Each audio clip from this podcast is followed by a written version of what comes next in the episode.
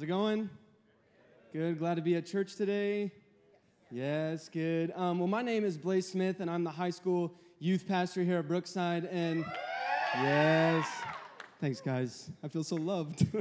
thanks. Um, but I, I, love working with the youth. It's such an, an honor and a privilege for me. Um, but uh, I just I want to say a welcome to you uh, here at the Millard campus. If you are uh, new with us today, here for the very first time, or if this is your second week, third week, whatever week it is, uh, we're glad that you're here, and we, we hope that you feel welcomed and that you feel loved. And to the guys down at uh, Mod 7, uh, just thanks for joining us and being a part of our service. And then um, everybody that's watching online, too, thanks for, thanks for joining us. So, um, like Rob said, we're going to be starting a brand new series in the book of Psalms. And now, this is not the first time that we have uh, gone through the book of Psalms. In fact, we went through uh, Psalms last summer. But the good thing about Psalms is that it's 150 chapters long, which means that we could do a chapter every week for three years straight. And some of you are checking my math, but as you can see, I'm wearing glasses, and that makes me smarter. So, so my math is correct. Um, but but we, we love, we love, we love coming back to the Psalms um, because, because they're real. Like they're written by real people who actually existed, and, and they're also like vulnerable. Like King David, who wrote 73 of the 150 Psalms, he was a real person who had real emotion. I mean, he was, he was the, the king of Israel. He was a godly man. He was, he was a man after God's own heart. But he is so real in his writing, he is so vulnerable in his writing. We see David having those mountaintop experiences, like killing Goliath, a shepherd boy with a sling and a stone, killing the Philistine giant. That is a mountaintop moment. But then we also see David in those, those valleys like before he becomes king, he's chased by King Saul, who is, who is literally hunting him, trying to kill him, and David has to resort to caves. And he's writing, like some of the Psalms that he wrote are from caves. David knows what it's like to be on the mountaintop, but he also knows what it's like to be in the valleys. And that's relatable because all of us, we, we know what it's like to be uh, in, in times where, where things are going really, really well. Like God seems close, my family's doing great, my job is going great. This, this right now is a mountaintop experience for me, but then we also know what it's like to be in the valleys where, where things aren't going well, where your family's not getting along, you're, you're, you don't enjoy going to work every day, God doesn't seem close. I can relate to that, and I know, I know that you can relate to that. But what's amazing about the Psalms is that no matter whether David was on a mountaintop or whether he was in the valley, he never, ever allowed his circumstances to determine his worship, to determine his praise. No matter what he was going through, David always gave praise to the unshakable character of God. He reveals to us the unshakable character of God. And so, with that in mind, if, if you are in the mountain, if you're on the mountaintop, or if you're in, in the valley, or if you're just kind of in the mundane, I want us to go to God and to ask Him to speak to us because He knows where you are. He knows. He knows if you're on that mountain. He knows if you're in the valley. So let's, let's go to God and, and pray that He speaks powerfully through His word to us and that He would reveal His unshakable character. So let's pray. God, you are so good. God, you're so faithful. God, you are worthy of, of all praise. God, and, and, it, and it's not determined by our circumstances. God, whether, whether we are on the mountain, whether we are in the valley, God, I pray that, that you would meet us where we are at. God, whether we're sitting in the Millard campus, whether we are sitting in Mod 7, whether we are watching online, God, I pray that you would speak powerfully to us right now through your word. God, thank you for your love. Thank you for sending your son Jesus And it's in His name we pray. Amen. So we are going to be in, in Psalm 145 today, and you are you're going to hear the word praise a lot in this psalm, and I'm going to say it a lot. And I just want to give you just a quick definition of what praise is. So if you're a note taker, write this down. Praise is us responding to the unshakable character of God no matter the circumstance. Praise is us, it's a response, whether we're in the mountain, whether we're in the valley, whether it's a physical response or a heart response. It is, a response to the unshakable character of God. That's what praise is. And, and Charles Spurgeon, who's a well known um, he's a well-known pastor from the 19th century. He said this. He said, "This psalm is David's crown jewel of praise." Like, if you want to know what praise is, if you want to know why we praise, if you want to know how to praise, if you want to be challenged to praise, we go to Psalm 145.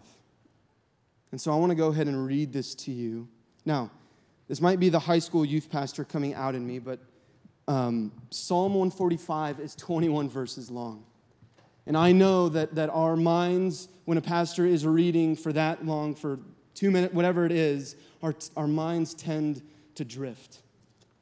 So I, w- I want to encourage you to lean in and to hang on to every single word of this psalm because these are not my words.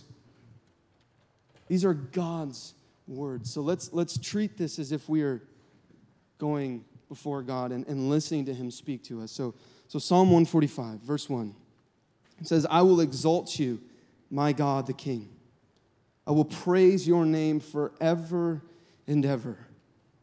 Every day I will praise you and extol your name forever and ever.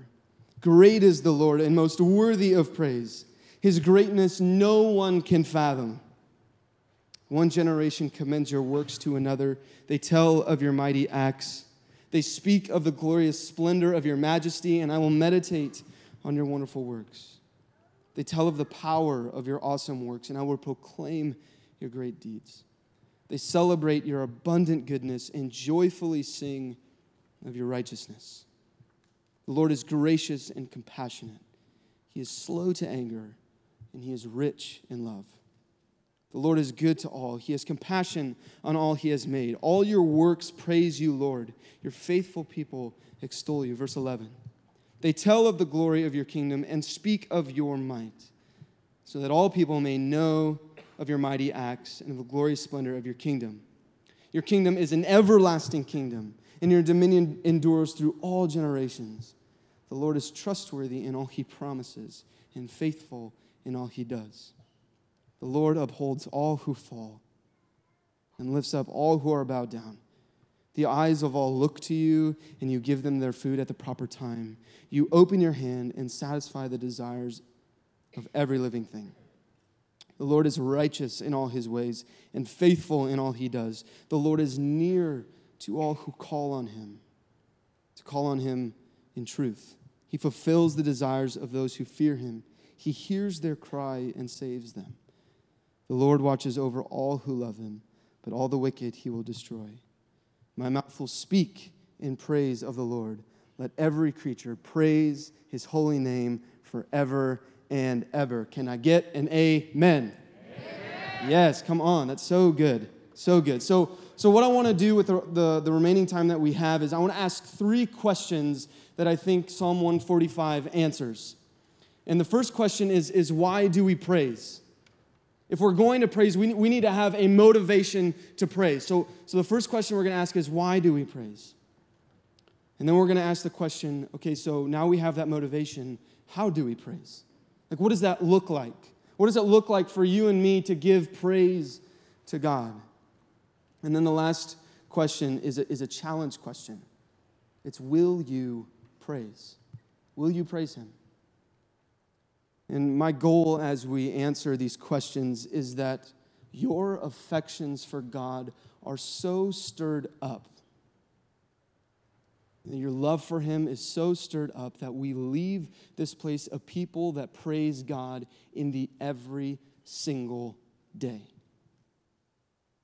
That's what I want for us. That's what I think David wants for us. Is for us to be a people that are so in love with Jesus that we can't do anything but praise him every single day.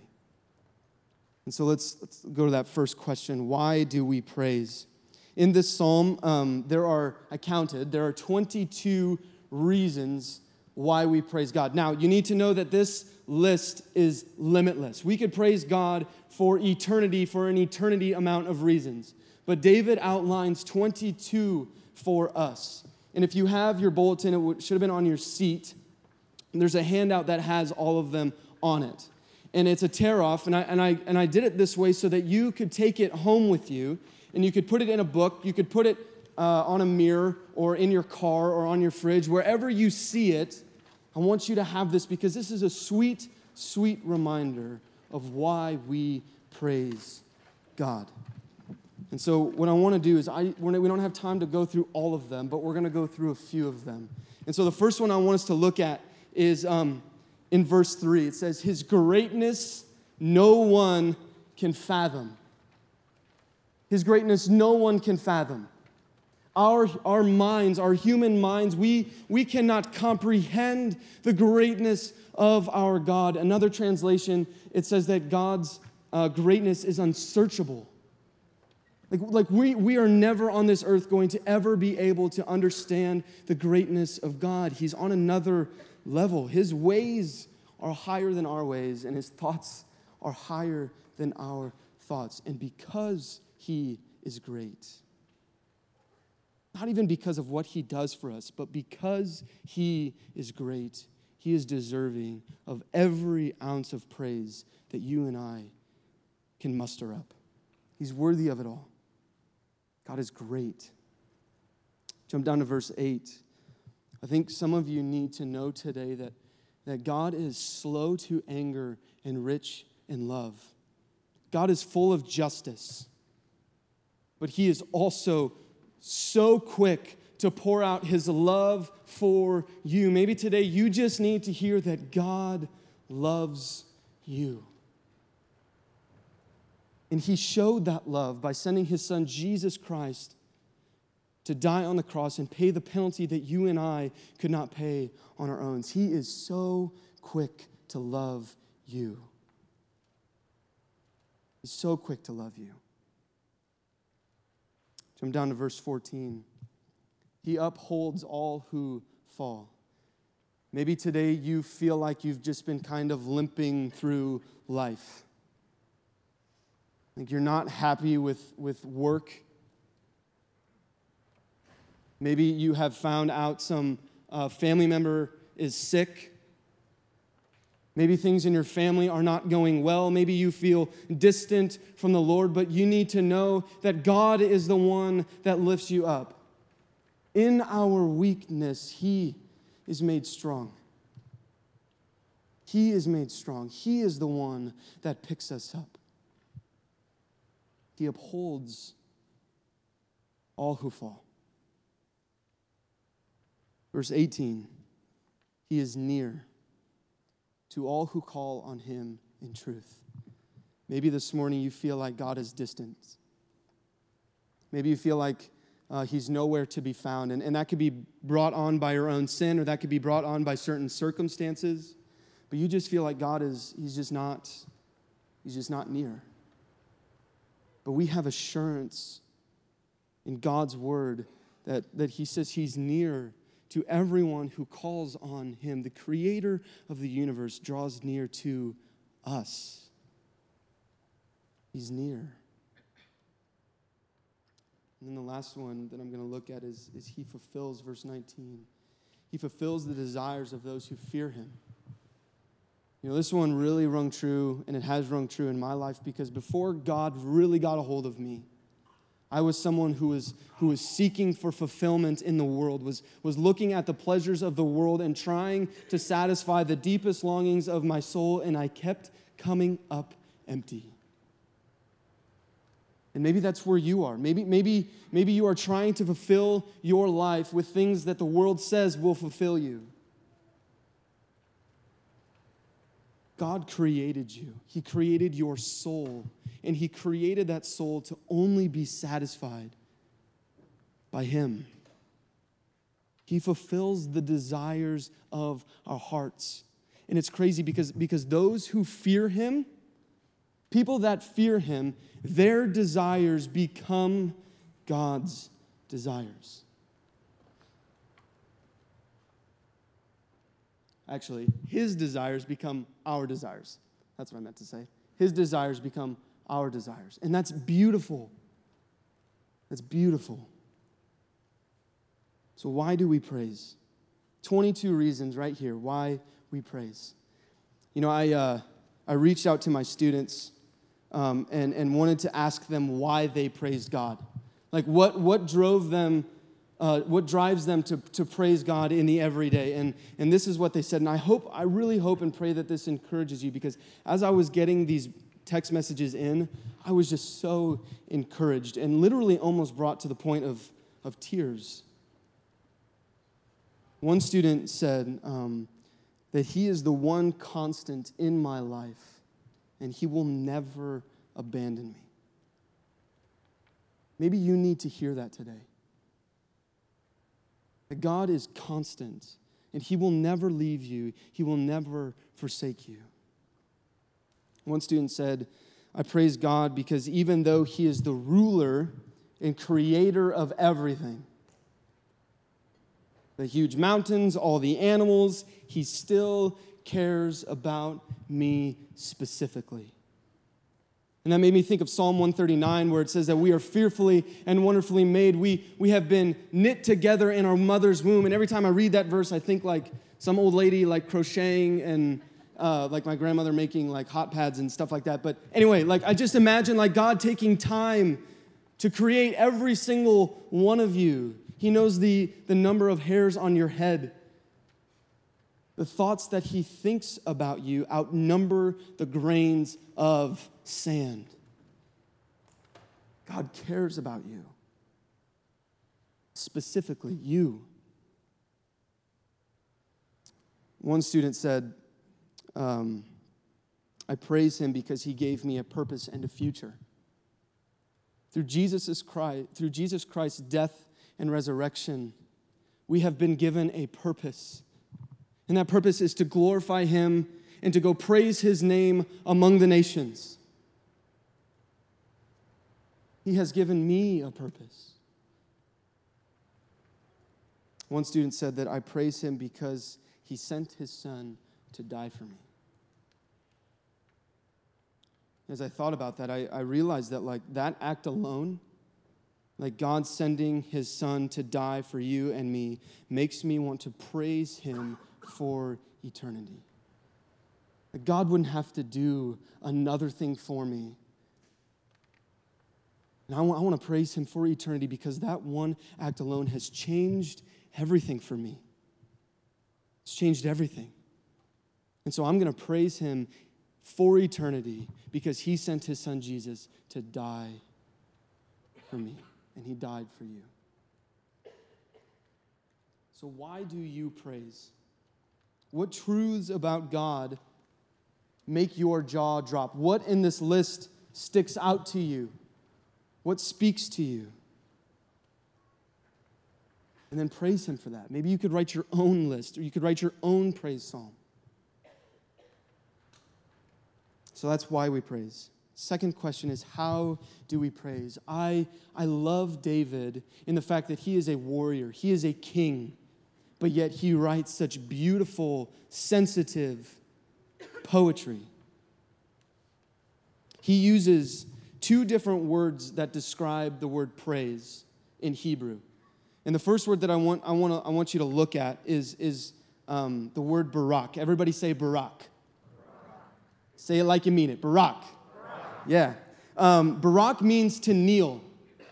And we see this in verse 1. It says, I will praise. And that word praise is the word Barak. I will kneel before your name forever and ever. And this kneeling, of course, is in, in response to David acknowledging who God is. It's, it's a response physically, but it's also a response. It's a posture of our heart. It's, it's humility, understanding who we are. David knew that he was a king. He was a king of Israel, but he knew that God was the king, the king of kings, who would reign forever and ever. So his posture towards God was one of humility and was one of reverence. It was one that brought him to his knees. And he's encouraging us to do the same thing. This type of praise, it, it comes in two experiences most of the time. It comes in two experiences. It comes in times of great thankfulness where we can't believe that God just came through. I saw God do something amazing. So I'm driven to my knees in great thankfulness. I think of the Elkhorn campus. Like we were down to the wire, down to the last week, wanting a building in Elkhorn, wanting to put a, put a church in Elkhorn. And God delivered in the last moment so that his fingerprint could be all over it and so that he could receive all of the glory. So we are driven to our knees in thankfulness. But it also comes in times of great desperation, in times where we don't know what to do, where life is not going well. And so we're driven to our knees saying, God, like, I, I need you to come through for me. I need to see you work in this way. And what both of those situations have in common is that we are at the end of ourselves, being driven to thankfulness and in desperation. We are at the end of ourselves. Like we can no longer do anything. It is all up to God. And to be honest, that is the exact place we want to be to be in a place where we are at the end of ourselves, understanding that we can no longer do anything, but it's only up to Him. But then you ask Blaze, okay, what about the mundane, everyday, ordinary life? Are we to be driven to our knees? And the answer is yes. Verse 15, it says, The eyes of all look to you, and you give them their food at the proper time.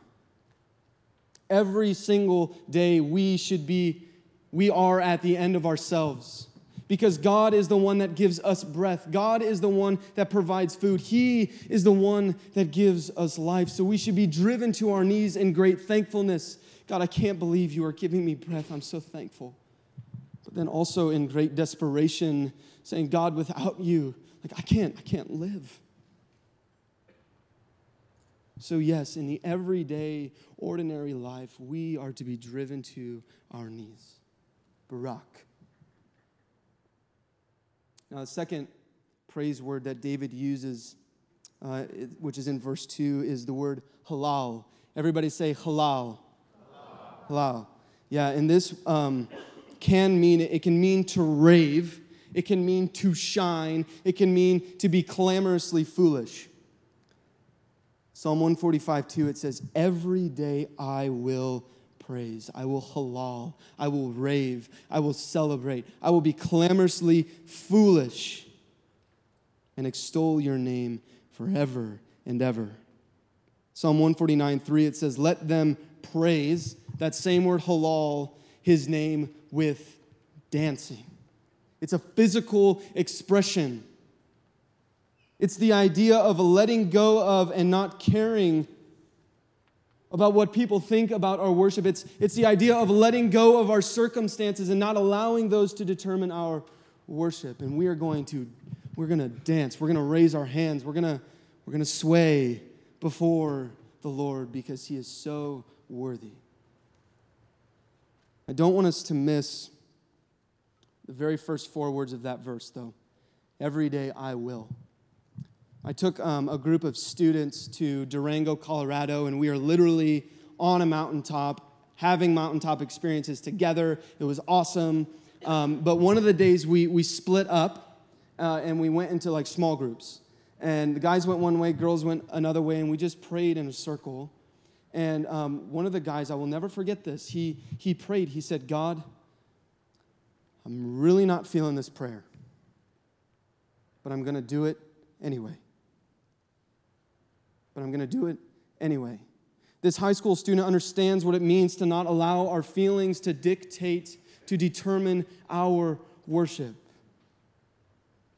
You know, our, our culture is such a feelings culture. If you feel like doing something, do it. Because nobody can tell you that your feelings are wrong. Or if you, if you don't feel like doing something, don't do it. Because nobody can tell you that your feelings are wrong. But, but listen to me if we allow our feelings to determine our worship, we enter very, very dangerous territory. Because I'm going to be honest with you, church. I don't always feel like praising God. I don't always feel like reading my Bible. I don't always feel like that. But I do it anyway because I will not allow my feelings to get in the way of me giving, the, giving God the worship that He deserves. He deserves it all, forever and ever, no matter if we feel it or if we don't. And it's a choice. Praising God is a choice. It doesn't just happen. It's something that you and I must choose to do. So we praise him by kneeling, whether it's physically or it's a posture of the heart, humility and reverence for God and who he is. But then we also dance before him. We visibly express our worship, and we will not allow our feelings to rob him of giving him the praise that he deserves. So, my last question to you is Will you praise? It's my challenge to you is will you praise? Psalm 154 4. It says, One generation commends your works to another. They tell of your mighty acts. It is our duty, better, it is our delight to praise his name so that we stir the affections of the other generations around us. So that we stir their affections for him. Honestly, that's why I love youth ministry so much, is because I get to tell these students, these high school students, about what God has done in my life and about what He has done in His Word and about what the Word says who He is. I get to tell them about that so that their affections will be stirred for, the, for Him. My, my prayer is that my students will fall more in love with Jesus than I am.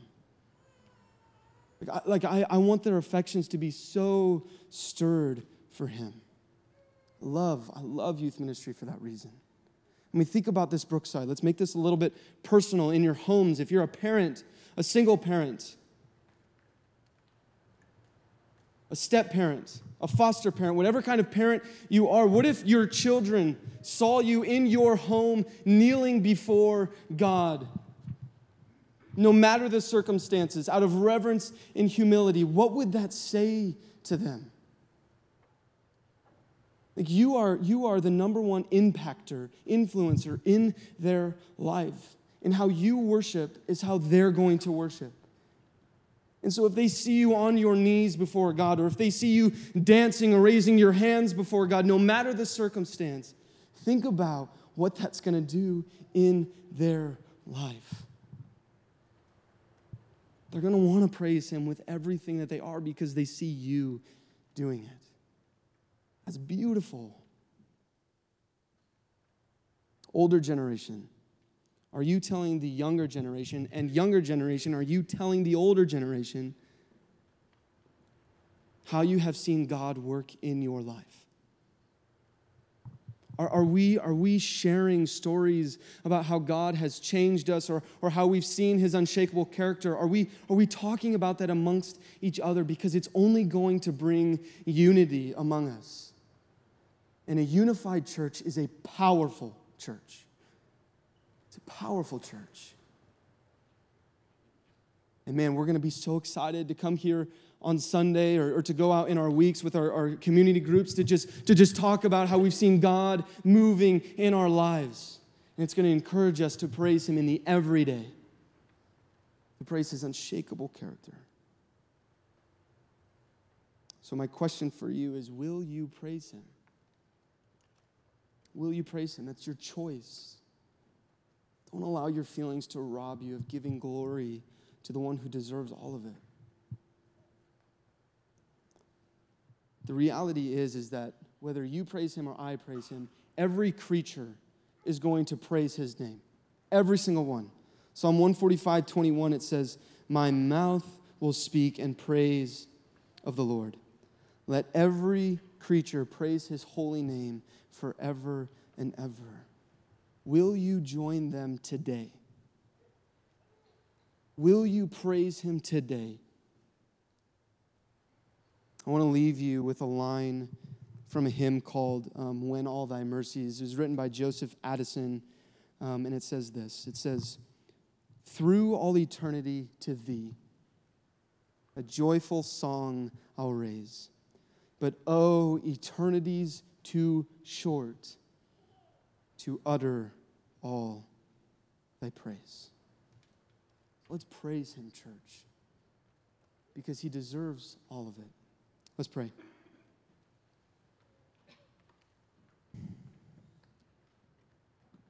God, you are you are so good. Your character is unshakable. God, our our circumstances, our feelings do not determine who you are. God, you are always the same. Forever and ever, you will always be the same.